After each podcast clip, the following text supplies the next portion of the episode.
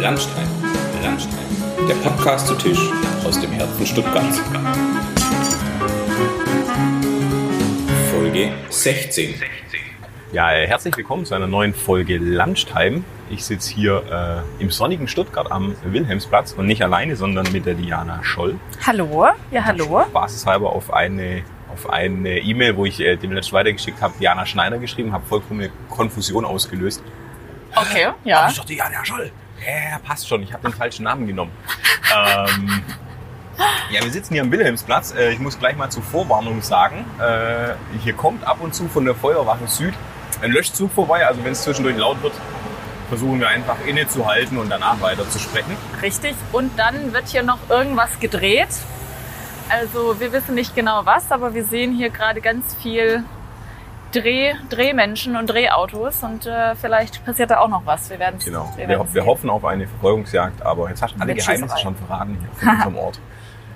Ja, äh, ich habe eigentlich damit angefangen, meine Gäste immer erzählen zu lassen, woher wir uns kennen. Hab's Ja. bei der letzten Folge wieder verkackt und selber erzählt. In dem Fall würde ich dir einfach das Feld überlassen und äh, deinen ersten Beitrag damit kreieren. Woher kennen wir uns denn? Alles klar. Wir kennen uns, wir haben uns kennengelernt eines sonnigen Samstagvormittags auf einem Weinberg. Zwar war das äh, die Klanglese, hat der äh, Tobi Rotzler veranstaltet, so ein bisschen Leute aus Stuttgart zusammenzubringen, um selber mal auf den Weinberg zu stapfen und äh, Wein zu schneiden oder wie nennt man das denn? Keine Ahnung. Äh, Wein zu ernten, erntet man den? Man erntet den bestimmt, ja. Oder zu, zu ja, auf, zu äh, Gott, oh Gott. sammeln. Sammeln. Und äh, das war natürlich eher so ein bisschen, äh, es ging dann so eine Stunde oder zwei und dann haben wir uns gemütlich einen reingestellt an diesem Samstag. Es war auch sehr warm, es war sehr warm. Und Aber auch sehr schön. ich hatte meine, äh, hatte drei Freundinnen dabei und äh, irgendwann saßen wir da alle zusammen und dann hattest du noch äh, den Nico dabei und, äh, an- und dann in, nach zwei oder drei Flaschen Wein haben meine Mitbewohnerin und ich einfach beschlossen, ja komm, wir laden euch jetzt einfach zu meiner, unserer Einweihungsparty ein in zwei Wochen, obwohl wir also, ne? und dann wart ihr da und dann äh, so kannten wir uns dann. So, nämlich. Äh, Ja. Den Nico noch schnell abzuschließen. Nico Scholze, ein Sportler, den ich betreuen Richtig, darf. ja. ähm, der da auch mitgeerntet hat. Genau, wir haben nach einer Stunde haben wir es den Profis überlassen, die wirklich Wein ernten können, weil wir kennen ja noch nicht mal die Begrifflichkeiten. Ich muss zu meiner Schande gestehen, vor zwei, drei Folgen war der äh, Moritz Heidle von Mein Gut Heidle mein Gast und hat mir eigentlich viel über Wein erzählt, aber äh, aus dem Stegreif kann ich dir nicht genau sagen, wie, wie man das denn nennt. Wie man das nennt, wenn man, wenn man diese Traube da abschneidet. aber ernten trifft es auf jeden Fall bestimmt ganz gut. Ernten, sammeln. Ähm, Ja. Ja, äh, jetzt habe ich seinen Beruf ja schon genannt. Äh, er macht Wein oder ist Winzer. Äh, dein Beruf? Mein Beruf, ich glaube, das ist nicht so ein kurzes Wort. Ich, ich habe keinen äh, Einzelberuf. Ich glaube, das kannst du nicht mit einem Wort sagen. Ähm, ich mache ganz viele verschiedene Sachen.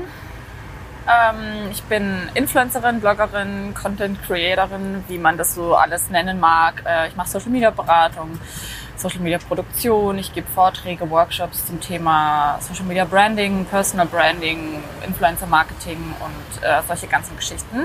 Ja, das mache ich. Also ich bin selbstständig seit jetzt sieben, acht Jahren. Also habe das noch vor dem Studium damals angefangen. Und dann war das so mein Begleiter während dem Studium, habe an der HDM Cross Media Journalismus und Public Relations studiert, hat auch so ein bisschen gepasst zu dem Ganzen, was ich jetzt so treibe. Und ich mache das, was so gerade reinkommt. Sehr gut, sehr gut.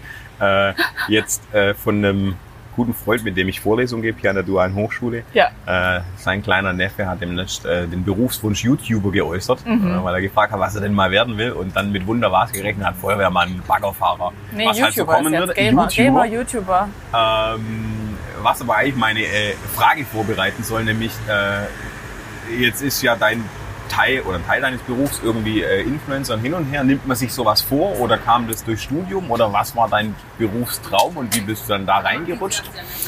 Ich habe äh, das mir nicht vorgenommen. Das kam dann so. Ich glaube, als ich damit angefangen habe, gab es das in Deutschland nicht so wirklich noch nicht. Also es gab Influencer, aber eher in so amerikanischen Australien, also in Australien und so weiter, in äh, Amerika. Aber in Deutschland gab es zwar so Fashion-Blogger, aber dann wirklich noch auf dem Blog, wie so ein Magazin praktisch gemacht. Und da habe ich ganz viele gelesen davon, aber hatte das jetzt für mich selber nicht irgendwie mir vorgenommen gehabt. Ähm, mein Berufswunsch war eigentlich immer irgendwas mit Schreiben. Also ich wollte eigentlich immer Autorin werden oder irgendwie sowas. Habe es irgendwann verworfen und dachte, ich mache was Richtiges. Jura angefangen zu studieren in Tübingen. Das dann wieder verworfen, dann festgestellt, dass das vielleicht nicht so ganz meins und äh, habe dann während ich halt gewartet habe, wo ich dann angenommen werde für meine zweite Wahl, also irgendwie Journalismus, ähm, Kommunikationswissenschaften oder irgendwas in die Richtung wollte ich dann machen und habe dann viele Praktika gemacht, zum Beispiel beim Radio, in 107.7 und so Geschichten und habe das dann währenddessen so angefangen, dachte ich mir, es wäre doch gar nicht mal schlecht, so übungshalber auf irgendeiner Plattform regelmäßig was zu produzieren, egal was. Einfach nur, um mich so ein bisschen in den Produktionsalltag reinzufinden und zu sehen, ob ich dafür überhaupt gemacht bin, dass ich mir wöchentlich, mehrmals wöchentlich oder mehrmals täglich ein Thema überlege, das dann produziere und online stelle, regelmäßig für einen langen Zeitraum. Und das war so ein bisschen mein, mein äh, ja, ich habe wissen wir so ein Tagebuch aufgezogen. Für mich war das am Anfang äh, Food, also ich habe einfach mal angefangen, mein Essen zu teilen jeden Tag einfach mal so einen Teller auf einem weißen Tisch. Das war so meine, meine Anfänge.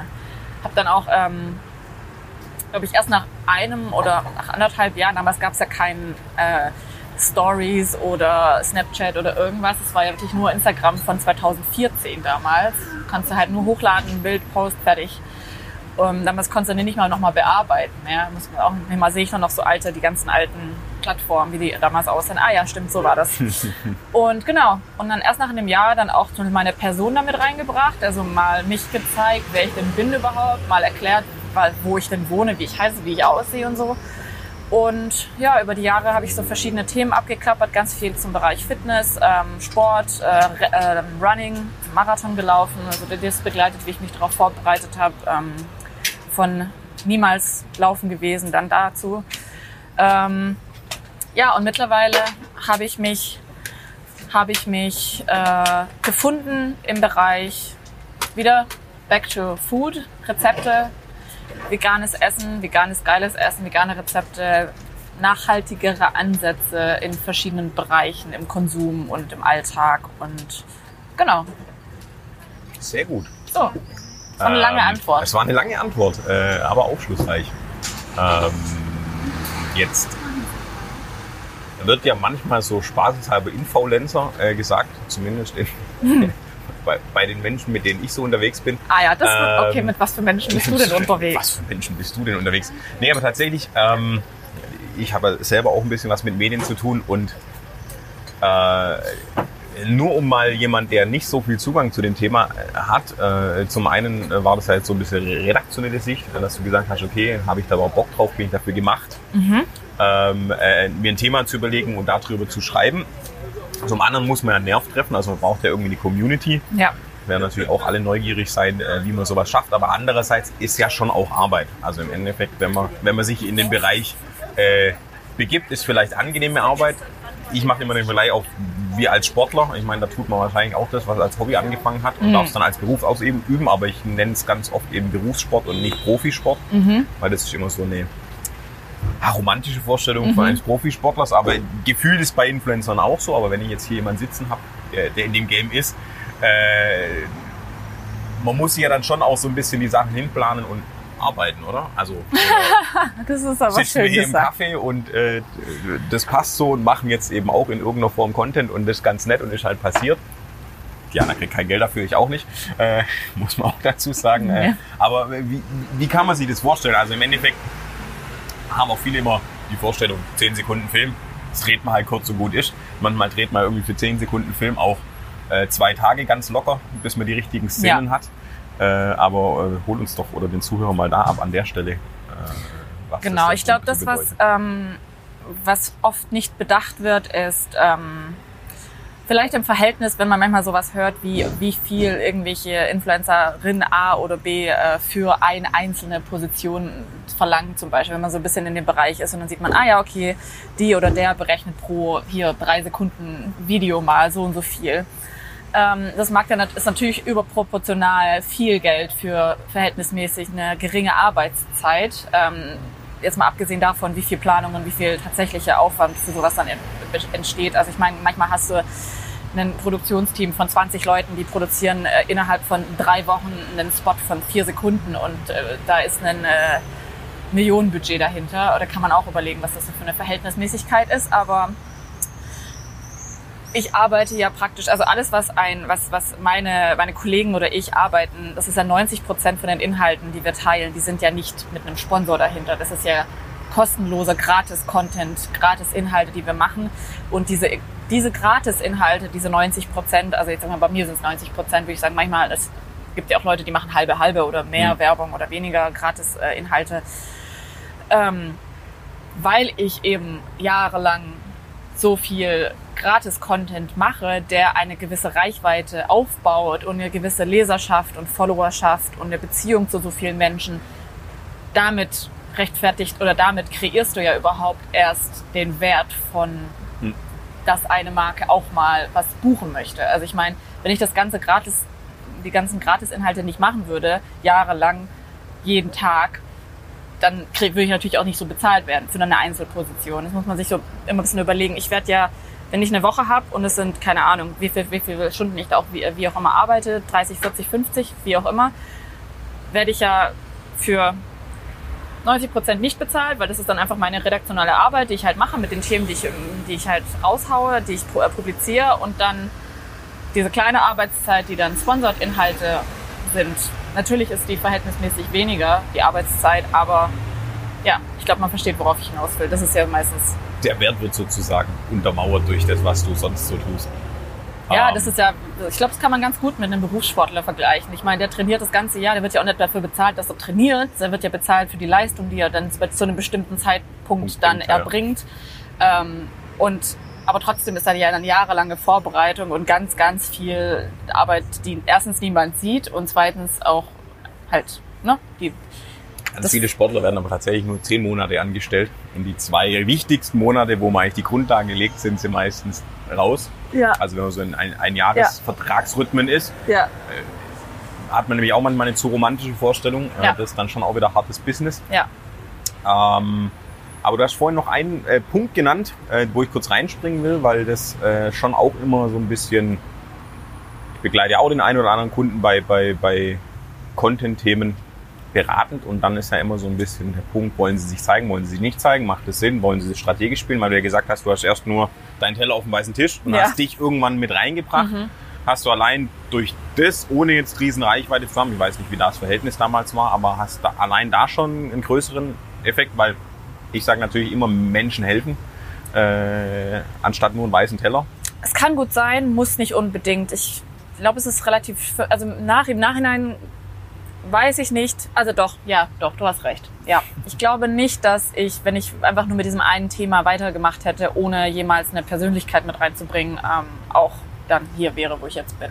Und wahrscheinlich hätte ich, wäre ich auch, hätte, würde ich es auch nicht mehr machen. Hm. Ähm, Aber ist dadurch schon, also vielleicht kannst du dich auch nicht mehr erinnern, aber ist dadurch schon relativ viel passiert, äh, dadurch, dass man dich gesehen hat? Oder war klar, jetzt in der Nachbetrachtung sagst du, okay, dadurch hast du vielleicht dann nochmal mehr Wert kreiert, aber Ja. allein der Moment, dass du nicht mehr nur Dinge zeigst, sondern auch dich als Person, ist da schon irgendein Rieseneffekt entstanden oder musste das dann Das ist erst auf jeden Fall eine werden? ganz, ganz andere Bindung. Ich meine, ich beschreibe es ja gerne, also je nachdem, was man natürlich macht. Man muss es ja auch immer sagen, du kannst, diese Berufsgruppe ist mittlerweile so breit aufgestellt. Es gibt so viele unterschiedliche Herangehensweisen. Ich kann da auch immer nur für mich sprechen, wie ich halt in meiner Arbeitsweise ist. Und ich glaube, da bin ich auch, also da gibt es ganz, ganz viele, die machen das viel, viel professioneller, mit viel mehr Strategie dahinter.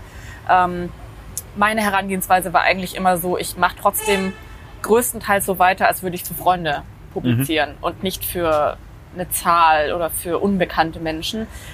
Und natürlich spielt es immer mal wieder mit rein, aber trotzdem versuche ich, okay, wenn ich mich verändere, wenn meine Interessen sich verändern, verändert sich halt meine Inhalte, verändern sich halt meine Inhalte auch. Und dann gehen mal wieder Leute weg, die halt die neuen Inhalte nicht wollen. Es kommen neue Leute dazu, die, die nur die neuen Inhalte wollen. Und ähm, ganz, ganz viel. Das Einzige, was halt durchzieht durch diese ganzen Jahre, die ich halt schon verschiedene Themen immer behandle, ist halt, dass ich das halt mache. Hm. So wie wenn du halt eine, eine Bekannte begleitest, also du hast eine Beka- Bekannte in deinem Bekanntenkreis und ich meine, du siehst immer mal wieder, du schaust mal ein bisschen, was die macht, die erzählt mal, was die macht, aber das ist ja immer noch sie. Und ob sie jetzt in, eine, in einem Jahr hat sie ein Hobby, fängt sie an zu laufen und erzählt dir mal beim, beim Kaffee davon und im nächsten Jahr macht sie wieder Kochen und dann erzählt sie, geht sie reisen und so weiter. So, so kann man es ein bisschen beschreiben. Und der Wert ist auf jeden Fall, äh, sorry, äh, auf jeden Fall, ähm, dass ich halt Persönlichkeit mit reingebracht habe. Das hat viel mehr gemacht. Ja. da hast du halt wirklich so einen Bezug. Ich bin halt eine Bezugsperson und nicht nur Inhalt. Genau.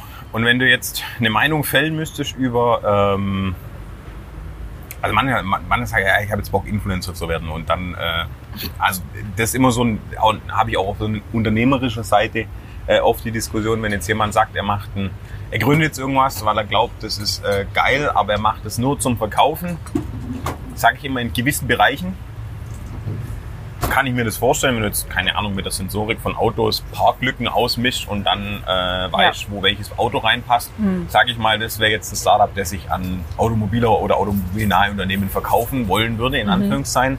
Aber in ganz vielen Bereichen fehlt so ein bisschen Seele, wenn man es so beschreiben will, mhm. wenn jemand einmal nur gründet, um zu verkaufen. Ich glaube halt, die richtig erfolgreichen haben mal gegründet, weil sie irgendwie die Idee geil fanden. Ja, es ist halt, ähm, ja. Wenn man das jetzt überträgt nochmal in die andere Welt und sagt, hier, pass auf, wenn jetzt jemand sagt, hey, Diana, du hast es geschafft, äh, ich will jetzt auch Influencer werden, was ja. muss ich tun? Ja. Holst du den dann äh, den oder die ab und sagst, hier, pass auf, das, das sind die Schritte oder sagst du, hier, pass auf, ganz ehrlich, ähm, kommt auf deine Persönlichkeit an. Also hm. weißt du, wie gewichtest du das? Was ist Technik? Was ist, ich muss so und so oft die und die Frequenz bedienen, damit der Algorithmus mich toll findet? Ja. Ähm, ich würde sagen, es, es, es wäre möglich, es ist mit Sicherheit möglich, das Ganze nur strategisch und aus einem Kalkül praktisch. Das ist ja auch völlig, also ist auch legitim, wenn jemand das genauso machen möchte, soll er ausprobieren. Ähm, ich glaube, man hält das nicht lange durch, wenn man nicht weiß, warum man das macht. Und das, wenn es warum nur ein finanzieller Profit ist oder ein, ein Geltungsdrang oder wie auch immer, dann ist es relativ, wird es irgendwann schwierig, das Ganze weiterzumachen. Ähm, weil du, man steht nun mal halt sehr, sehr in der Öffentlichkeit und das das, das, das zeigt sich in jedem einzelnen, ähm, in jeder einzelnen Facette von deinem Alltag. Mhm. Also das kannst du nicht sagen, ich mache dann Schluss um 18 Uhr ist vorbei oder 19 Uhr ist Schluss und ich kann Urlaub machen mal zwei Wochen im Jahr. Kannst du nicht einfach offline gehen, das geht nicht. Also es ist relativ schwierig. Ähm, ähm, und wenn du da nicht so dieses, diesen, also dieses Find Your Why, also wenn jemand mir zu mir kommen würde und fragt, ja, ich will das auch machen, ja, warum? Hm. Und wenn, dann musst du halt sagen, ja, ich bin, äh, ich möchte keine Ahnung, ich möchte Inhalte rausbringen, weil ich bin leidenschaftlich ähm, beim, mit, mit, keine Ahnung, äh, leidenschaftliche, also ich stricke gerne und ich will es unbedingt auf Social Media zeigen. Ich will da, ich will meine Leidenschaft teilen. So, mhm. da sage ich so, okay, gut, go for it, probier's aus. Ja. Ähm, oder wenn man sagt so, hey, ich habe ich hab, ich hab das Gefühl, ich will von meinen Reisen berichten oder ich will von meinem Essen berichten oder ich will von meinem Sport, äh, sportlichen ähm, Progress berichten. Das ist ein Grund, weil du willst irgendwie was mitteilen, du willst was verändern, du willst eine, Informa du willst eine Informationswelt mit beeinflussen irgendwie in einer Form. Und das ist, glaube ich, der äh, Grund genug, warum du dann länger durchhältst, als wenn jemand das nur aus reinem finanziellen Kalkül strategisch plant. Ja, genau. Aber du hast ja in dem Moment, also wir haben ja vorhin schon den Nico genannt, der ist halt Slopestyler. Ja. Äh, und springt über Dreckhügel. Ja. wenn man es mal salopp sagen will und versucht mir zu erklären, dass es sau einfach ist, weil man muss ja eigentlich nur, wenn man berg runterfährt, auf so eine Rampe zu, den Kopf nach hinten nehmen, dann macht man automatisch einen Rückwärtssalto. Das, äh, Erinnere ich, ich mich auch noch dran. Ich habe es noch nicht akzeptiert, ja. dass das so funktioniert und habe es auch noch nicht ausprobiert. Ähm, aber er hat ja sein Thema und natürlich, ich meine, Nico ist Nico. Äh, und damit hat er ja auch eine gewisse Zielgruppe, die er adressieren kann, aber er hat sein Thema davor gefunden. Ähm, ja so jetzt, äh, wenn, wenn ich summieren müsste, was du gesagt hast, dann wäre das ja, wenn du ein Thema gefunden hast ja. und sagst, damit hätte ich jetzt Bock, auch als Influencer aktiv zu sein. Ja, ja. jetzt nur als Influencer aktiv zu sein. Ähm, ja, ist so keine Ahnung. Ich werde halt Maurer und kann nicht mauern. Äh, oder ich will das schwierig. gar nicht. Äh, oder ich will das eigentlich gar nicht, aber Maurer sein ist gerade cool. Schlechtes Beispiel. So, aber. Ja, genau so kann man es, glaube ich, beschreiben. Wenn du halt einen, einen, beruflichen Weg einschlägst, weil du dir davon erhoffst, dass oder weil das in irgendeiner Weise was, was verspricht für die Zukunft, dass es irgendwie Reputation hat oder ähm, ein gesichertes Einkommen. Nichts davon trifft auf mich zu. Also das ist ja. nichts davon. Äh, genau. Und ähm, ja, also wenn du das, ja, du brauchst ein Thema vorher. Und nicht, ja, gut, vielleicht man, also ich habe da noch so ein bisschen eine verklärte, ich mache es halt auch schon sehr, sehr lange und es gibt viele, die haben erst vor zwei Jahren damit angefangen und haben halt schon die fünf, zigfache Reichweite von Hm. mir und haben halt überhaupt nicht meine Herangehensweise. Sie haben es ja ganz anders gemacht. Und die sind ja auch, oder also erfolgreicher, je nachdem, wie du da halt Erfolg me- messen möchtest. Ich wollte gerade sagen, äh, weil ich würde jetzt auch behaupten, nur weil jemand, keine Ahnung, zwei Millionen Leute Ja. erreicht, ich glaube, er streut dann eh schon in der, bei zwei Millionen kann meiner Meinung nach nicht mehr eine ganz, ganz klare Zielgruppe haben. Mit 50 Personen wahrscheinlich einfacher. Ja. Ähm, und dieses äh, Oliver Pocher-Bashing, das es ja zwischendurch gab, äh, alle Aktionen haben immer ein bisschen Wahrheit. Äh, ich- glaube, das, was er da auf die Schippe nimmt, ob er es in einer richtigen oder falschen Art und Weise macht, muss man, muss man ja für sich selber entscheiden. Ähm, die einen feiern es, die anderen eben nicht. Äh, ich finde, wenn es unter die Gürtellinie geht, egal, wie arg man gegen was schießt, Hm. Das muss man für sich selber äh, definieren. Finde ich nicht so gut, aber im Endeffekt, was er ja schon so ein bisschen aufzeigt, dass es halt manchmal relativ flach ist und dass halt Werbung gemacht wird, um Werbung, Werbung zu machen, so ein bisschen. Hm. Ähm, wenn man das mal als Basis nimmt, wie glaubst du, entwickelt sich der Markt? Weil im Endeffekt am Anfang war ja Influencer sein ist cool, dann war, wollte jeder Influencer sein, hat jeder mal ein T-Shirt geschickt gekriegt, um es mal so ein bisschen überspitzt darzustellen. Ähm, ich stelle ja immer die Behauptung auf, wenn du tatsächlich ein Thema hast und eine Relevanz bedienen, also einfach eine Relevanz mitbringst in irgendeiner Form, ob du sie aufgebaut hast oder nicht, wirst du überleben und alle, die halt so ein bisschen Influencer machen, weil sie Influencer sein wollen, die wird es langfristig wieder wegspülen. Ähm, würdest du das teilen oder würdest du den zukünftigen oder das Be- Berufsfeld, den Marketingmarkt, Influencer anders einschätzen?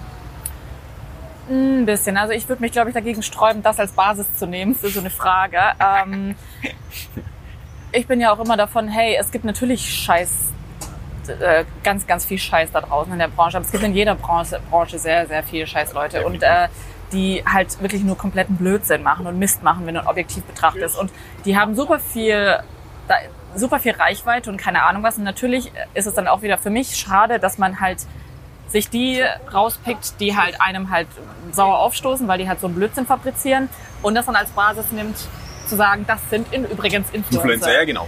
Das ist, äh, und das kannst du eigentlich mit jeder Branche machen. Aber das, definitiv. in jeder Branche wird das eher innerhalb der Branche besprochen, weil ich nicht verstehe, wenn sich Architekten streiten untereinander, wer sind eigentlich übrigens die, die eine schlechte ähm, Arbeitsmoral haben, vergleichsweise. Diese Branche ist nun mal öffentlich, da kann sich jeder drum streiten. Jeder, jeder der keine Ahnung hat davon, Ja. wie, das, ähm, wie das abläuft.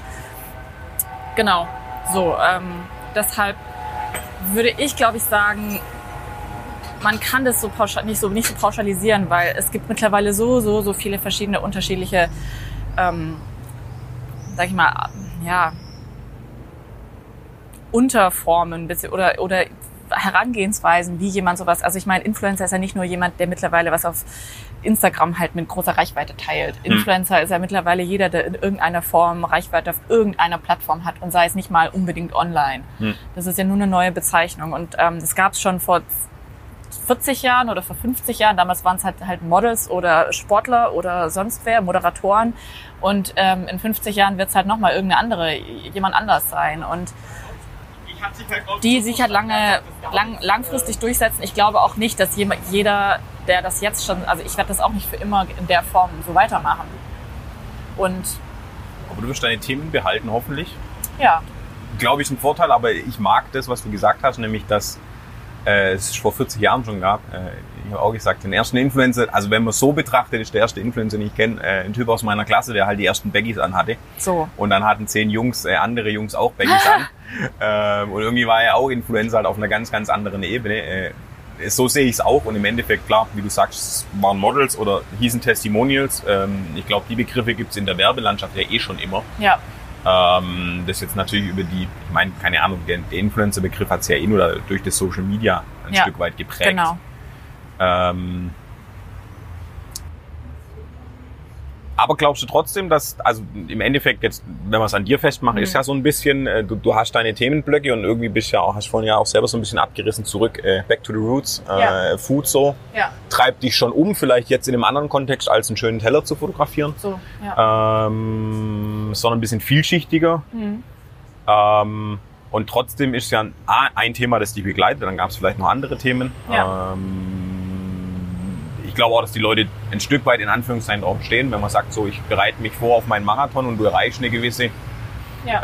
äh, Zielgruppe. Da gibt es bestimmt den einen oder anderen, der eben auch sagt, ah, Marathon wollte ich auch schon mal laufen. Ich auf gar keinen Fall. Ich hasse Laufen.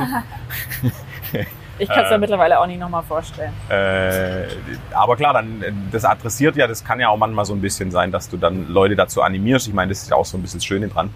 Ja, Ähm, das haben äh, Profis ja auch und ich darf ja in, in diesem Modelwelt ja auch unterwegs sein und im Endeffekt wird da ja auch ganz oft nach dieser Zwischenebene gesucht. Also da steht Tour de France-Fahrer jetzt im Rennradbereich zum Beispiel, äh, wo man sagt, okay, der ist eh so weit weg, äh, der hat eh das teuerste Material, so mit dem kann ich mich, kann ich mich halt nicht messen und du versuchst ja sozusagen immer einer, der ähnlich unterwegs ist, aber nicht Tour de France-Fahrer ist, da Ja. zu installieren, dass du denkst, ah, wenn ich ein bisschen trainiere, kann ich auch so schnell fahren, so ja, fit aussehen und mir das teure Rad leisten. Das ist ja sozusagen da, wo du drunter gehst. Warum ich auf das Thema komme, ist tatsächlich, weil äh, jetzt bei einem meiner Sportler haben wir äh, mit dem Radhersteller einen Deal gemacht. Ähm, das ist jetzt erstmal nur ein Supporting-Deal, wo er ein bisschen besser einkauft. Und da war so das Thema, ja, ist geil, dass er Nationalmannschaft ist und auch schon äh, den einen oder anderen Titel geholt hat, aber äh, zu wenig Social Media Reichweite. Das ist ja so ein bisschen das, wo ich jetzt aus Ja. dieser Management-Sicht in Anführungszeichen immer so ein bisschen am, am, am äh, wehmütig bin, sage ich mal, Ja. äh, um es besser zu formulieren, weil halt äh, tatsächlich sportliche Leistung und die, also die Jungs gehen halt trainieren, weil sie trainieren wollen und Ja. machen eben nicht Fotos dabei, sondern die trainieren halt. ja, Und in dem Moment ist so, ja, aber du hast zu wenig Reichweite und deshalb können wir den und den Deal anbieten, wo ich denke, ja, du kannst halt, wenn du jetzt, keine Ahnung, 8000 Follower hättest äh, und nur ein bisschen Fast, Rennrad für dich fährst, so äh, zum Training, dann würde ich einen besseren Deal kriegen, wo ich denke, so, ja, also ist so ein bisschen, da kenne ich, krieg Ja. ich dann so immer so ein bisschen Schattenseite, ist, äh, ist zu negativ. Äh, aber im Endeffekt konkurrierst du auf einer ganz anderen Ebene auf einmal. Ich äh, mit der. Sportmodelagentur ja genauso. ja, Die Hälfte unserer Models sagt, wir kriegen 30 Prozent unserer Anfragen über Insta-DM. ja, So, wo ich sage, da wird halt mein Geschäftsmodell ausgehebelt. ja, Ähm, andererseits, klar, äh, wenn es unternehmerisch betrachtest, ist es ja immer so, dass, dass du am liebsten dich selber disruptieren sollst, bevor es jemand anders macht. Ja, Ähm, aber ich glaube, daher, daher kommt manchmal so ein bisschen Groll gegenüber Hm. Influencern. hm, Ähm, aber ja, ich finde es spannend. Also ich habe, äh, ich denke, es wird, werden ein paar wieder weniger werden oder Marken werden eher genauer, und das glaube ich jetzt auch über die Krise tatsächlich, wieder genauer gucken, wo sie Budgets hin vergeben. ja, Ähm, ich glaube, das ist vielleicht zwischendurch, wo es ein Trend war, ein bisschen zu blind passiert, in Anführungszeichen. hm, Ähm, aber klar, also die, Spiel, die Spielart wird nicht mehr zugehen, das glaube ich auch. Aber ich glaube schon, dass sich eben gewisse Sachen wieder ein bisschen regulieren. Dass äh, man eben Fall. schauen. Also Also ich meine, wir hatten ja, ja. dem letzten einen, Ja. eine Zusammenarbeit im Ja. Endeffekt äh, eingeleitet, wo genau dein Profil gepasst hat. Ja. Und ich glaube, solche, solche Sachen, ich weiß nicht, ob dir das zwischendurch dann abgegangen ist, dass du gesagt hast, na, jetzt will gerade keiner was von mir, weil ich eben jetzt nicht zwar lang dabei bin, aber nicht die größte Reichweite habe Ja. und jetzt setzen sie da drauf, aber eigentlich macht es keinen Sinn, weil XY, den ich mal beobachte, der steht eigentlich gar nicht hinterm Thema, wenn man sich's genau Ja. anguckt. Also mittlerweile merke ich, dass die meisten, also und die, äh, die besten Zusammenarbeiten, von denen ich auch zu 100% überzeugt bin, dass es absolut der perfekte Fit ist, läuft meistens, dass irgendjemand in der Agentur, die mich bucht oder ähm, in der Social Media Berater, der mich scoutet für irgendein Unternehmen oder jemand, der selber in einem Unternehmen sitzt, mich persönlich verfolgt. Also Mhm. mir also mich persönlich kennt. Ähm, so, du hast mich jetzt auch empfohlen, du kanntest mich und deswegen kam es dir wahrscheinlich auch auf der Suche nach jemandem mit diesem Profil kam ich dir halt in den Kopf, ah ja, okay, die wird vielleicht passen. Ja. So, obwohl da vielleicht jemand mit besserer Reichweite, größerer Reichweite, wie auch immer, ähm, gewesen wäre, aber es passt halt vom Profil. Und das merke ich mittlerweile, weil der Markt halt so groß geworden ist und es gibt so, so, so, so viele Leute. Du brauchst irgendwie deine persönliche, also ich glaube, was passiert ist, das Netzwerk innerhalb von, also von ähm, Marketingmenschen in Unternehmen, in Agenturen und Influencern, also dass persönliche Beziehungen viel, viel wichtiger werden, weil man da viel stärker versteht, okay, ich habe dieses Netzwerk an, ähm, also als Social Media Berater oder als Social Media, ähm, also als Marketingmensch in, ich kenne meine 30 ähm, Influencer, mit denen habe ich schon dreimal gearbeitet, viermal gearbeitet, die würde ich auch gerne wieder buchen, die, die mit denen es halt gut funktioniert hat und die, die halt nicht mehr, die, die fallen halt wieder raus. Und Mhm. ähm, wirklich, ich würde mal sagen, mittlerweile 90 Prozent meiner Jobs sind Wiederholungstäter. Also nicht unbedingt für die gleiche Marke immer nur, sondern einfach von einer, Agentur, mit der ich schon mal für eine andere Marke zusammengearbeitet habe. Und die waren halt zufrieden mit meiner Arbeit und dann nehmen sie vielleicht lieber mich, weil sie dann wissen, okay, gut, da wissen wir, dass es funktioniert. Anst also anstatt nur Leute, die in irgendeiner Form größer sind. Ja. Ja, nee, also äh, vollkommen. Ich habe witzigerweise die, was heißt witzigerweise? Das war auch meine Bachelorarbeit oder sogar ein bisschen davor, also auch schon eine Weile her. Da ähm, CaseWiz hat es mal eine Zeit lang gemacht. Alle Marken, die wir nennen, ist natürlich unbezahlte Werbung. Ich muss immer dazu sagen. Mhm. Also ich sag's lieber dazu, sagen wir mal so. Bevor es Ärger gibt. Äh, aber die haben äh, die Rellert-Brüder damals im Triathlon das nicht auskennen, aber so zwei Spitzentriathleten unter Vertrag genommen und so einen Millionen-Euro-Deal ausgelobt. Haben aber regional immer so Local Heroes gescoutet. So, Ja. wo sie einfach wussten, der ist in dem Verein und der influenzt in Anführungszeichen, ohne dass sie es so genannt haben damals, den und den und haben sozusagen halt zwei Strategien verfolgt. Also Bottom-up und äh, dann nachher sozusagen Top-down. Und das war eigentlich, äh, eigentlich ganz, ganz geil. Äh, dahingehend, dass Aber es ist auch wieder ist eine gute Mischung. Genau, und da ging es halt rein ums Thema. Äh, und dann halt drum, ob die Personen so, weil im Endeffekt ging es drum, die kriegen alles, aber natürlich, dann können sie ihren Kumpels sagen, kriegst 10 Prozent Ja. und die anderen kaufen. Also im Endeffekt, das ist tatsächlich immer das, wo ich so ein bisschen drüber stolper mit meinen Kunden. Was verfolgen wir eigentlich mit Marketing? Ich meine, die Fragen wirst du dir auch stellen, wenn du nicht nur äh, auf der Seite Influencer unterwegs bist, sondern auch in, in, in Marketing-Beratungsthemen. Äh, wenn man es mal ganz altbachen sagt, ist ja äh, Absatzförderung. Also im Endeffekt versucht man halt in irgendeiner Form mehr zu verkaufen, Ja. ähm, wenn man es rein werblich denkt. Und da, wenn man da drauf zurückkommt, dann muss man eben dann auch schon wieder schauen. Ich meine, Edeka kann das mit einem Weihnachtsspot rein über Image spielen inzwischen, Absatzförderung. Ja. Manche brauchen das aber direkt, direkt zuschreibbar. Und das fand ich eigentlich eine geile Kampagne, obwohl es da mal dieses Influencer-Tum nicht gab, äh, zu sagen, man hat so zwei, zwei Ansätze und kam halt über ein Thema. Und wenn ich mir so Beispiele immer vornehme, dann jetzt auch im Gespräch festigt sich meine Meinung eigentlich so ein bisschen. Auch mit einem Input zu sagen, okay, es kommt halt doch auf Relevanz an ein Stück weit und halt auf, dass man ein Core-Thema hat und das vertreten kann. Ja. Äh, wir hatten ja lustigerweise davor schon mal eine Situation, wo ich gesagt habe, hier, da gibt es so ein Influencer-Treffen, hast Bock zu kommen, ganz cool, äh, lose, wo du gesagt hast, boah, ist einfach nicht meine Welt, also ich habe da nichts verloren irgendwie. Ja. Äh, wo es gar nicht drum ging, irgendwie wirklich ein Thema zu platzieren, sonst wäre halt Austausch gewesen, aber da war, also kann ich mich noch dran erinnern. Ja, Ging um ja. Handball, Ja. Ich hoffe, fühlt jetzt da draußen kein Handballer sich angegriffen, äh, aber hat einfach gesagt, nö, das aktuell nicht. Vielleicht, wenn die mal auf gesunde Ernährung gehen, dann kriegt man den Match auch noch hin. Wenn die mal, wenn die mal Bock haben für ein veganes Catering, dann kann dann, dann vielleicht mal wieder. Dann kann ich mal dann mit den, den, den die Küche mal beraten. Ja, aber, es, äh, halt, aber das ist zum Beispiel auch ein Thema. Also ich bin jetzt kein Vegetarier und auch kein Veganer. Äh, habe aber lustigerweise beruflich dann nachher mit, äh, ich bin mit Metzgerbuben aufgewachsen, sagen wir mal so, um es schwäbisch zu formulieren. Und habe die auch bei zwei, drei Themen begleitet und mich da auch nochmal mit Qualitätsziel Baden-Württemberg und so auseinandergesetzt. Habe dann Game Changer angeguckt auf Netflix und so weiter. Also man, man guckt dann ja schon und sagt, okay, ich glaube eh, so absolute Sachen wird es nicht geben, also Nee. einen totalen Verzicht in der Masse, sondern Nee. eher so die richtige Mischung und den, Ja. das Bewusste. Und das Vegan-Thema war für mich auch, gut, ich war Waldorfschüler früher, da bin ich ein bisschen äh, Vollkorn Ja. äh, verstört in Anführungszeichen, aber äh, für mich war das auch immer so, ja, so gesundig und Bioladen hat ja so einen ganz speziellen Geruch und das war irgendwie so alles unter der Ja. Ding ja. abgespeichert Ja. und die Schräglage hatte zwischenzeitlich mal einen, einen Koch, der davor sternemäßig vegan gekocht hat. Mhm. Der hat dann so zwei, drei Menüs hingezaubert, wo ich dann auch dachte, krass, also schmeckt geil, äh, kann ich gar nichts gegen sagen und es setzt sich ja immer mehr durch. Mhm. Äh, jetzt letzte Woche von unserem Nachbarn nochmal einen, einen veganen Schokokuchen, der über war, gekriegt, irgendwie aus dem Klaus hier aus Stuttgart. Ja. Ähm, aber das immer so ist ja ganz oft so bei Leuten, man muss halt erleben, gell? Genau so, das versuche ich. Das alles, was ich also eigentlich, ich mache ich mache auch überhaupt nie, ich sage nicht immer so, das ist so ein passives Platzieren.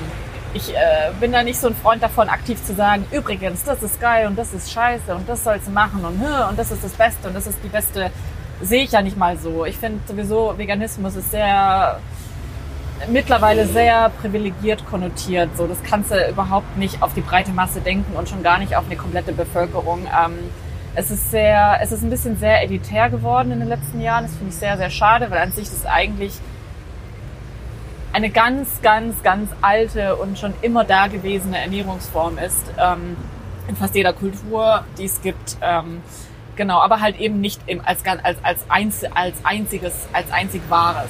Ich bin jetzt eigentlich die ganze Zeit nur so, hey, es gibt ganz viel vielleicht auch, auch mit reinbringen. Ja, ja. Gar nicht für immer und für alle und äh, komplett, aber so zeigen, hey, das geht leicht, das geht schnell, das ist lecker und Ja, und die richtige Mischung halt. Ich glaube, es ist Richtig. tatsächlich, Ketone, äh, Ernährung ist ja nochmal so ein, so ein Sonderthema, Ja. so, wo man mal auch eher in manchen Ansätzen sagt, man nullt sozusagen den Stoffwechsel und kann dann danach wieder weitermachen, wie man will, in Anführungszeichen, aber Ja. sollte ihm ab und zu nochmal sagen, hier. Ähm, aber tatsächlich glaube ich, also auch beim autonomen Fahren und so weiter, ich glaube halt an allen Stellen, wir hatten es lustigerweise auch bei der letzten Folge davon, wird es irgendwie eine Mischung sein von, also ich glaube jetzt auch dieses ganze Homeoffice-Thema, ich meine, da wäre auch nochmal eine kleine Anschlussfrage, Mhm. wie, wie man eigentlich so arbeitet und ob man da einen Office-Platz hat und, und, und. ja. Ähm, aber äh, tatsächlich glaube ich auch, also in ein, zwei Projekten, wo ich mit drin bin jetzt, hat es einfach gezeigt, bei allen Skype-Calls und was man digital machen kann, ist halt dieses Face-to-Face ist halt trotzdem wichtig. Ja. Äh, vor allem bei wichtigen Entscheidungen und so. Äh, wo ich glaube, tatsächlich äh, Homeoffice, jetzt sagen wir mal hier im schwäbischen Mittelstand, hat es vielleicht auch manchen gezeigt, dass es möglich ist, Ja. was man machen kann. Und ich glaube, was aber auch, und ich hoffe es zumindest, äh, mitgezeigt wird, ist, ähm, dass nur Homeoffice halt auch scheiße ist, in Anführungszeichen. Ja. Ähm, so dass es halt auch um, um geilen Mix geht, Ja. um flexible Arbeitsweisen. Äh, so, Überleitung zur äh, Frage, die ich schon gestellt habe. denn? Flexible Arbeit. Wie arbeiten wir als Influencer? Sitzt man irgendwo, hat man ein Office? Äh, mal so, mal so. Ich kenne da ganz viele, die halt verschieden. Du musst rausfinden, wie du am besten funktionierst, wie du trennen kannst vor allem, weil gerade der Beruf schon allein mit sich bringt, dass du relativ schwer von Privat und Business unterscheiden kannst und das überhaupt nicht trennen kannst, weil ähm, wie gesagt, also Teil von, also mein Privatleben ist mein, ist auch Teil meines Businesses Hm. und deswegen gibt's da schon gar keine Trennung, dass ich abends dann sage, okay, jetzt ist vorbei. Hm. Ähm, noch weniger als bei jemandem, der Arbeit mit nach Hause nimmt oder auch von zu Hause arbeitet. Ähm, ich habe es ganz äh, jahrelang äh, immer mal zwischendurch und mal hier gemacht und aus der Uni raus und aus der Bib raus und mal aus dem Zug und äh, aus dem Café und von zu Hause und aus dem Bett und aus dem vom Schreibtisch und am Küchentisch und so. Und ähm, ich mache das ja jetzt seit zwei Jahren, habe ich, also versuche ich mich jetzt da mal Vollzeit dran. Das, bisher funktioniert es ja ganz gut. Ähm, zusammen mit der Mischung von den ganzen anderen Sachen, die ich mache. Ähm, aber so nach äh, anderthalb Jahren habe ich Ende des letzten Jahres entschieden, dass das so für mich nicht funktioniert und ich brauche eine bessere Trennung von dem Ganzen und habe dann nach anderthalb Jahren Vollzeit Homeoffice äh, mir einen Officeplatz mit angemietet, ja. Und seit äh, Januar, Februar bin ich da äh, jetzt mit Freunden von mir, die eine Influencer-Marketing-Agentur haben, am Stöcker und da ist noch ein Fotograf mit dabei. Also das ist auch eine ganz gute Mischung so von den ganzen Leuten, super kreativ und ähm, ich bin da jetzt trotzdem nicht von äh, jeden Tag von morgens bis abends im Office, sondern ich brauche einfach diesen, also die meiste kreative Arbeit mache ich trotzdem von zu Hause oder von unterwegs, aber das ganze Admin-Zeug, also die ganzen, also komplette Kommunikation, Backoffice, äh, Buchhaltung, Verhandlungen, Telefonate und so Geschichten mache ich alles vom Büro jetzt aus und das ist halt so die Arbeit, die macht, die ist, das ist halt die Arbeit, die gemacht werden muss.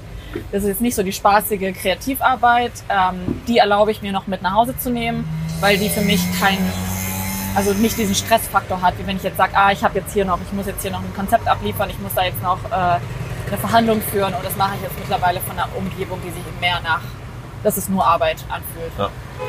Ja, die Wahl haben ist klar. Also so geht's mir zumindest persönlich. Äh, Ja. we- Wenn ich einen Laptop daheim habe, mache ich ihn auch nicht zu. Tatsächlich, also ich kann dann nicht abschalten. Und jetzt aber die Möglichkeit zu haben, sozusagen ins Office zu fahren oder daheim zu bleiben, ist schon mal Weltklasse. Heute Morgen habe ich jetzt auch von äh, daheim gearbeitet. Ähm, und wie du gesagt hast, du hast vorhin auch einen Satz noch fallen lassen, dass sozusagen äh, Urlaub auch nicht geht, aber schaffst du es tatsächlich dir trotzdem, weil du es so ein bisschen ähm, mit erschlagen hast, dass der Influencer ja an für sich so urlaubstechnisch äh, nie Pause machen kann, aber schaffst du es für dich auch mal zu sagen, hey, und jetzt gibt's halt mal, äh, also wie, sind, wie ist deine Followerschaft erzogen? Kannst du dich zwei Wochen rausnehmen und einfach mal sagen, okay, ich gehe jetzt offline, machen, also ich schaffe das ja selber kaum, Mhm.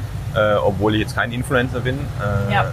Aber kriegt man das hin Also, oder muss man es installieren oder wann, wenn du das erste Mal gemacht hast, wie war das und sind da Follower abgesprungen? Keine Ahnung. Ich habe mir letzten August, letzten Sommer zum ersten Mal nach sechs Jahren eine Woche offline genommen. Äh, habe eine Woche lang äh, nichts gepostet, nichts geteilt und auch selber nichts konsumiert. Also habe dann einfach mal die Apps weg, also die waren dann weg. Ähm, und ich habe zwei, drei Tage gebraucht, um damit klarzukommen. Also für mich war es die ersten zwei, drei Tage stressiger, als hätte ich es einfach noch online gehabt. Dann Ja. hätte ich einfach weiter gepostet. Das Problem ist ja auch meistens, wenn du, wenn es mit Teil von deinem Thema ist, ähm, dann ist ja der Urlaub teilweise das Geile, was du unbedingt teil- Zeigen, willst. Du willst ja dein, was zu Hause, dein Alltag, der ist ja meistens, wenn es nicht unbedingt dein Thema ist, dann fällt es dir leichter, zu Hause Urlaub zu machen und offline zu gehen, weil da passiert ja eh nichts, was du zeigen ja. willst. Und wenn du dann mal in Urlaub gehst und ähm, wenn lifestyleige Themen und Urlaubsthemen auch ähm, Teil von deinen Inhalten sind, dann ist halt das gerade die Zeit, wo du viel produzieren Ja. willst und so. Ähm, genau. Aber nach so zwei, drei Tagen habe ich echt gemerkt, dass ich das sehr gebraucht habe. Und mittlerweile habe ich das so integriert, dass ich öfters mal, in, also einen Tag am Wochenende das mache. Also wenn ich weiß, okay, das ist jetzt ein Sonntag, da bin ich ähm, halt nur zu Hause oder nur mal in der Stadt unterwegs, treffe halt nur Freunde oder bin mit der Familie oder sonst irgendwas. Da brauche ich jetzt nicht auf Ach und Krach noch mir irgendein Thema aus dem, aus dem Ärmel schütteln. Wenn es eh nichts zu erzählen gibt, gibt es halt nichts zu erzählen. Und ich kündige Ja. das mittlerweile auch gar nicht an. Und ähm, da muss man auch mittlerweile, glaube ich, klar, man merkt es so ein bisschen am Algorithmus, aber das sollte eigentlich auch echt einem wurscht sein. Also Hm. ich produziere nicht für den Algorithmus, sondern ich produziere für das, was ich teilen will. Hm. Und ich produziere auch nicht für äh, Follower, die nach einem Tag, wenn ich da nicht bin, abspringen. Also die brauche die brauche ich nicht, die will ich ja. nicht haben. Muss irgendwie noch diese eine gesunde Beziehung dahinter bleiben. Und genau, also ich mache das mittlerweile immer mal wieder, dass ich sage so, hey, ich habe jetzt gerade nicht so wirklich was zu erzählen, ich habe gerade keine Kraft, mir irgendwas zu überlegen und ich will auch nicht mit Ach und Krach was teilen, dann bin ich halt zwei Tage offline. Ähm, ja, Ja, also ich glaube, geht ja auch immer darum, seine Zielgruppen zu erzielen, in Anführungszeichen. voll, natürlich bin ich voll dahinter. Ähm, und äh, weil ich hatte, also ich habe nur die, die Entdeckung mal gemacht, das musste ja ständig so gehen. Äh, als ich, um Gottes Willen, wo war ich denn? Da war ich irgendwo auf dem Shooting auf Teneriffa auf jeden Fall, hatte meine Fliegerverspätung und so weiter. Und mir war es halt langweilig. Und wenn ich als Model unterwegs bin, in Anführungszeichen, Hm. äh, dann mache ich Stories, ansonsten mache ich keine. Ja, Ähm, äh, ich, ich weiß zwar, dass das äh, vielleicht Menschen interessieren würde, aber ähm, da ich kein Influencer bin, halte ich das eben so. Wenn ich als Model unterwegs bin, dann mache ich auch mal Stories. Und da war es so, dass ich dann irgendwie äh, am Abend drauf mit Freunden zusammen saß und dann gesagt, ja, und dann hatte der Flieger und dann saß da in Zürich und so, ja, weiß ich schon. So, weißt du, ja, ich habe Story gemacht. Ich so, fuck, was erzähle ich jetzt? so, wir haben so die Geschichten erzählt, weil das, das ist mir passiert, das wollte ich erzählen, aber wussten sie alles schon. ja. Äh, muss dir ja ständig so gehen, Ja. äh, weil, weil der Austausch Wie war das für dich? ja, ich fand es irgendwie schade, weil dann war es so, okay, was erzähle ich jetzt? So, Ja. eigentlich kann ich eben nicht, nicht berichten, was mich umtreibt, was du ja tatsächlich, weil du ja vorhin auch gesagt hast, so wie du es angefangen hast, irgendwie Ja. äh, schöne Sachen mit Freunden teilen. Ja, Und manchmal macht es ja auch Spaß, die Sachen mit Freunden zu teilen und dann irgendwie das Handy zu- hinzuhalten und zu Ja. sagen, hey, guck mal, die geile Bucht oder so. Ja. Das nimmst du ja ein Stück weit weg auch. ja. Ich glaube, das ist ein Phänomen, das betrifft mich vielleicht in starker Form, aber das betrifft eigentlich jeden von uns, der auf Instagram seine Freunde beobachtet oder sich beobachten lässt von seinen Freunden. Man hat ja das Gefühl, man müsste sich, also ich weiß nicht, wie es dir damit geht, äh, man tendiert manchmal dazu, man muss sich immer wieder dran erinnern, nur weil ich von einer Freundin sehe, was die macht und was die treibt, heißt es nicht, dass ich sie nicht trotzdem fragen soll, Mhm. wie es ihr geht. Mhm. Weil man, man, man nimmt ja immer an, ah ja, der, der oder dem muss es ja super gehen, weil ich sehe immer, dass Ja, der ja. hier auf Jobs ist oder hier, der hat jetzt, äh, ist mit seiner Freundin, mit seinem Partner unterwegs, wie auch immer. Ähm, und dann muss ja alles in Ordnung sein. Aber das ist nicht, Nee, das ist nicht echte Verbindung ja. und da muss man sich immer wieder und da, klar, ich muss das vielleicht ein bisschen verstärkter machen, weil so am letzten, so am Wochenende war ich, ähm, habe ich mal wieder ganz viele äh, alte Freunde gesehen, die ich halt einmal oder in zwei, einmal in zwei Jahren sehe, mit denen ich in der Schule, zur Schule gegangen Mhm. bin. Und klar entwickelt sich das Gespräch oft in die Richtung, dass jemand halt nachfragt, was bei mir passiert ist, weil man es halt so halb gesehen hat. Und bin ich auch so, ja, ja, nee, aber das war gar nicht so. Und ähm, erzähl du doch mal, weil nur weil, also das ist, das verschiebt sich so ein bisschen, nur weil die eine Person ein bisschen mehr teilt als eine andere, die nie was teilt. Ähm, ja. Und ich habe, ich erlebe es auch manchmal, dass Freundinnen oder Freunde von mir sagen, ah ja, habe ich gesehen. Und ich so, ja, aber nee, also lass es mich gerne nochmal erzählen, Erzählen. weil so wie es da aussah, war es gar nicht. Und ich, ich bin auch niemand, der, also ich teile viel, aber ich teile auch viel nur oberflächlich Ich, ja. oder halt auf, auf irgendwas runtergebrochen oder nur ein bestimmtes Detail von irgendwas und so. Mir geht's, jetzt, Aber hast, also siehst du das auch? Merkst du das in deinem Freundeskreis oder so im Bekanntenkreis, dass aber ich glaube, das ist ein Phänomen, das betrifft, das ist generell Social Ja, Media. ja, auf jeden Fall. Nee, und tatsächlich ist so ein bisschen, also ich war jetzt in den letzten sechs Wochen in Portugal und Italien auf Geschäftsreise. Äh, und es war schon intensiv, was wir da getrieben haben, weil wir viele Meetings und Sessions hatten äh, und Zeug definiert haben. Aber im Endeffekt habe ich natürlich nur in Portugal am Strand dann, wenn wir So. irgendwo hingelaufen sind, mal kurz ein Bild gemacht und also, So. ah, bei dir läuft's ja, du bist ja unterwegs und Du bist ja nur auch an nur im geilen, Urlaub und nur an geilen Plätzen und ist ja geiles bisschen, dann sage ich, ja, also, definitiv. Äh, Ja. unbestritten. Äh, es gibt schlechtere äh, Orte, um ar arbeiten zu gehen. Ja, Ähm, aber so zum einen kann, kann man nicht alles von den Projekten zeigen, zum anderen, äh, das, was wir wirklich gemacht haben, habe ich gar nicht transportiert. Ja, natürlich, du Ähm. transportierst ja auch den, also den Alltag, Alltag und Berufsalltag nicht. Ich zeige mich ja auch nicht, wie ich dann, keine Ahnung, wie ich äh, jeden Tag 100 E-Mails schreiben muss. Das, wer will das denn sehen? Das brauchst du nicht. Also so. Wäre mal ein Ansatz. Ne? Aber das ist dann aber auch wieder so eine. Das beobachte ich auch ganz oft, das ist so ein Verhältnis zum Verherrlichung. Also so ein bisschen so, ich merke das. Man verherrlicht ja, wenn du gestresst bist. Man verherrlicht so ein bisschen, ah ja, okay, die muss jetzt auch nur zeigen, dass sie viel arbeitet. Aber wem will, ich denn eigentlich was beweisen? Also Ja. eigentlich wäre es doch geil, wenn ich das nicht, also müsste. Witzigerweise sind wir ja vorhin so eingestiegen, Ja. wo wir uns getroffen haben, äh, was bei mir los ist. Dann habe ich gesagt, oh, viel Stress, Stress. Ähm, Aber jeder kon konnotiert das ja auch anders. Ja, genau. Schaff's aber dann dazu zu sagen, dass ich ihn ja auch brauche. Ja. Äh, dass das jetzt nicht schlimm ist. Äh, also tatsächlich, ich kann, glaube ohne Stress gar nicht. Ähm, Ich glaube, so ein schönes richtig. Wort für dich wäre eher, du bist beschäftigt. Ich bin beschäftigt, Du bist viel beschäftigt, viel beschäftigt. Und es ist eine positive Sache für dich. Für mich, wenn ich sagen würde, oh, ich bin voll gestresst und ich würde das drei Wochen hintereinander jeden Tag sagen, dann Sagen. würde ich sagen, ja, Moment mal, irgendwas stimmt Ja. gerade nicht. ja, eben. Für, für mich ist es so negativ konnotiert. Ich würde sagen, ah ja, ich bin gut beschäftigt, aber Nee, aber oft fangen ja Gespräche an und bei dir ja viel, viel. Was heißt denn jetzt? Und klar, ich meine, muss man ja auch immer sehen, äh, ich habe ja auch den einen oder anderen Mitarbeiter. Äh, Stresslevel ist ja auch immer so eine Geschichte, ähm, die man, die man, äh, muss man auch aufpassen, wenn man sozusagen als Führungskraft äh, agiert. Mhm. Äh, wie hoch ist ein Stresslevel? Weil man immer einen subjektiven hat. Und Ja. da würde ich sagen, habe ich natürlich eine relativ hohe Stresstoleranz. Hm. Ähm, und also was kann man fordern, was kann man den Leuten zutrauen so ein bisschen? ja, Äh, weil wenn, wenn jemand gestresst ist, ähm, also für ihn fühlt sich das ja zum Teil auch als Stress an, das darf man auch im Zweifel nicht abtun. ja, Finde ich jetzt auch in der Corona-Zeit, je nach, auch da wieder, egal wie man das lebt und äh, es sieht, es gibt ja schon Menschen, die ähm, tendenziell schon im normalen Alltag ihr Desinfektionsmittel dabei haben und so ein bisschen Angst vor Keimen und Zeug haben. Ja. Äh, Und das ist ja nicht, weil sie sich's ausdenken, sondern weil das einfach präsent ist. ja. Und für die muss es zum Beispiel super hart sein. Und dann sage ich, wenn ich denen den Alltag ein bisschen weniger stressig mache und ob ich das jetzt sinnvoll finde oder nicht, dass ich eine Maske trage, dann ziehe ich sie halt an so. Ähm, ist ja auch immer so ein bisschen, wie man, wie man sich um sein Gegenüber im Allgemeinen kümmert. Ich finde eh, da ist die Gesellschaft inzwischen so ein bisschen Jeder ist ja auch, egozentrisch jeder geworden. ist ja auch von anderen Dingen, also jeder, jeden stressen ja auch andere Dinge. Also wahrscheinlich, keine Ahnung. Das ist ja, auch- ja, finde ich voll gut, dass du das gesagt hast. Man, also dieses Absprechen von jemandem, also das, also wenn ich dein Leben hätte, würde, wäre ich nicht gestresst. So, ne, das ist ja oft so eine, Ja, so von ja, wegen, ah genau. ja, äh, bei dir ist ja eh alles leicht und easy und wie, keine Ahnung, und ich so, Wenn ich nur vor der Kamera stehen so, müsste. also wenn, so, wir können ja mal tauschen Aus- und dann schauen wir mal, Ja. wie es läuft. Also wahrscheinlich bin ich schon weniger gestresst mit meinem, was ich mache, als was mit dem, was ich, aber deswegen mache ich ja das ja auch, was ich mache. Aber, ne, man sieht ja immer nur, was Eben. der andere leichter hat.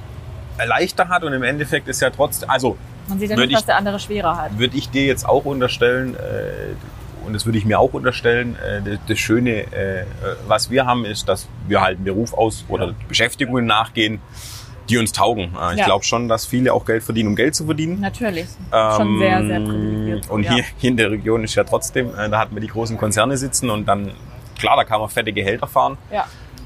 Ich bin ja auch im Radladen groß geworden. Und ich, ich habe jetzt auch schon ein paar Leute gehabt, die gesagt haben, ja gut, Elmar, hättest du mal, hättest mal einen Radladen aufgemacht. Also die verdienen sich gerade dumm und dämlich, das ist die Frage nicht. Aber ich sag, ja, aber sechs Tage die Woche im Radladen stehen, habe ich gemacht, kann ich. Ähm, das ist Thema nicht, aber es ist Mhm. halt nicht das, was mich erfüllt. Ja. Äh, und ich habe den Vorteil, dass zumindest bisher alles so funktioniert, dass ich Dinge machen kann, die mich erfüllen. Ich glaube, es ist manchmal wertvoller und da muss man auch die, die richtige, du hast vorhin auch mal kurz angeschnitten, wie man Erfolg bemisst, aber so ein bisschen die, die Messgröße finden. Also Voll. Ja. was man eben auch braucht. Und dann ist vielleicht Genau. der stressigere oder nicht stressigere Beruf. Und Aber darf man sich dann aber auch nicht beirren lassen. Und das ist, glaube ich, für mich zumindest ein sehr, sehr schwerer Part noch. Ähm, ich bin mir mittlerweile sehr, sehr gut bewusst darüber, was ich für mich persönlich als Erfolg definiere. Ähm, und ich auch weiß, was ich brauche, um zufrieden mit meiner Leistung zu sein in irgendeiner Form. Ähm, oder eben auch mit meiner Nichtleistung zufrieden zu sein und in Ordnung zu sein. Ähm, mich davon aber noch nicht beirren lassen, wenn erstens jemand von extern das in Frage stellt oder das erklärt haben möchte oder ein ganz, ganz anderes Modell fährt und Ja. damit dann davon ausgeht, ja, das wäre ja doch eigentlich noch besser. Mhm. Und diese Wertigkeit, dass halt, also Erfolg ist Leistung und ist äh, Erfolg ist, ist Leistung und ist Wertigkeit und eine Gerechtfertigung und eine Rechtfertigung, so, so eine Daseinsberechtigung ist nicht Hm. so. Und aber da, dafür dann sich einzustehen und obwohl man dann mit jemandem, jemandem begegnet, der eine ganz andere Definition von Erfolg hat und das dann halt deine äh, Definition von Erfolg in Frage stellt, dann für sich dann trotzdem immer zu wissen, so, hey, nee, okay, nee, gut, schön für dich, dass das für dich so läuft. Für mich läuft das ganz anders. Ja, eben. Aber also das ist so ein bisschen reflektieren ist ja eh immer so ein Thema, aber ich versuche natürlich schon immer die andere Seite dann rüber zu springen und zu sagen, okay, könnte ich Ja. das für mich so auch definieren? Ja, Und dann aber zurückzuspringen und zu sagen, ja, nein, oder sogar zu sagen, okay, kann man sich mal drüber äh, Gedanken machen, ja, äh, ob man das integriert kriegt. Ich finde es auch immer nicht, ist auch immer so ein bisschen auch mit Kunden so. Und dann sage ich, ja, dann guck doch, guck doch einfach ab. Also guck doch ab, wie es Leute erfolgreich machen. Mal abgucken ist ja nichts Schlimmes. Ja. Äh, Im, im Fach, Fachjargon reden wir vom Benchmarking, äh, aber ist ja auch nicht wild. Oder man kann eben, das fand ich einen schönen Satz von Karl Lagerfeld, er hat gesagt, in seiner Ausbildung hat er nichts gelernt, außer wie er es nicht machen will. Und das ist halt auch schon echt, echt viel gelernt eigentlich. ja. Ja, Ähm, von dem her, ich glaube, so ein, ja, aber also in, in deinem Feld ja wahrscheinlich noch viel mehr, weil da ja noch viel mehr dran gezogen wird. Äh, ich tauche ja nur da auf, wo ich den Leuten begegne, in Anführungszeichen, und da wird dann auch nicht gezogen, ob ich das jetzt richtig oder falsch mache, weil ich auch immer sage, Podcast, bei mir steht jetzt ein Glück nicht Medienprofi ra- drauf Hm. und äh, du bist Chef-Podcaster und deshalb ist die Qualität jetzt super wichtig und wieso konntest du nur am Wilhelmsplatz aufnehmen? Ähm, sondern ich kann das ja in Anführungszeichen noch, kann noch behaupten, ich bin Amateur. Mal sehen, Ja. wie lange ich mir das noch leisten kann. Ja, aber spannend. Äh, aber weil du vorhin gesagt hast, so, äh, du wirst es nicht für immer machen, was glaubst du? Was Wo geht die Reise hin? also aktuell mit dem, was ich, ähm, also mit meinen, mit meinen aktuellen Kompetenzen würde ich mal sagen, aktuell ist es so, dass ich das, was ich für mich mache, theoretisch ja für ganz viele andere Menschen machen könnte und teilweise ja auch schon mache. Ähm, bisher sehe ich aber noch nicht eine andere Plattform, also für, also ich kann mir zum Beispiel gut vorstellen, ähm, im Marketing, Social Media Bereich zu gehen für Startups, die eben genau dafür stehen, wofür ich auch stehe. Ähm, Mache ich auch teilweise schon ein bisschen immer mal wieder, macht mir auch sehr viel Spaß. Also das wäre zum Beispiel eine Möglichkeit. Ähm, was ich aber super gerne machen würde, wäre irgendwie noch von der Form verstärkt in dem ganzen ähm, ja, vegane Rezepte an die Masse raushauen. Geschichte. Vielleicht in einer anderen Form. Da kommt was Ende des, Ende des Jahres. Ende des. Jahres. Oh. Ja. Da, da bin ich gerade am Basteln und am äh, Schon mal geteasert. Nee, aber also jetzt meine Einschätzung, äh, wenn ich die abgeben darf, ist, glaube ich, dass sich einfach nur die Bühnen verschieben. Ja, genau. Das Jetzt stehst ich, du selber gesagt. vorne auf der Bühne ein Stück weit. Ich glaube einfach, dass, sagen wir mal, äh, nennen wir es Bühne und die Arbeit um die Bühne herum und ich glaube, eventuell rutscht dann halt so ein bisschen mehr Backstage oder Zum Beispiel. ähm, weil die Themenfelder und Kompetenzen hast du ja aufgebaut. ja. Von dem her glaube ich nicht zwingend, dass du jetzt in gut, vielleicht wirst du doch noch Schriftstellerin. Hm. Äh, einfach mal machen. Ich, mir ist versehentlich passiert, dass ich eine Kindergeschichte geschrieben habe oder ein Kinderbuch. Das liegt da unfertig, ist jetzt Ja. zweimal lektoriert und muss eigentlich noch illustriert werden. Ja. Äh, hatte ich auch nie vor, äh, aber im Zweifel einfach mal machen, wenn man die Idee dazu hat. ja. Äh, aber ja, im Endeffekt, also ich glaube im Endeffekt, dass sie die Bühnen verschieben, weil das bei mir im End ja, siebenmal Endeffekt in einen Satz sagen ist auch gut, äh, aber.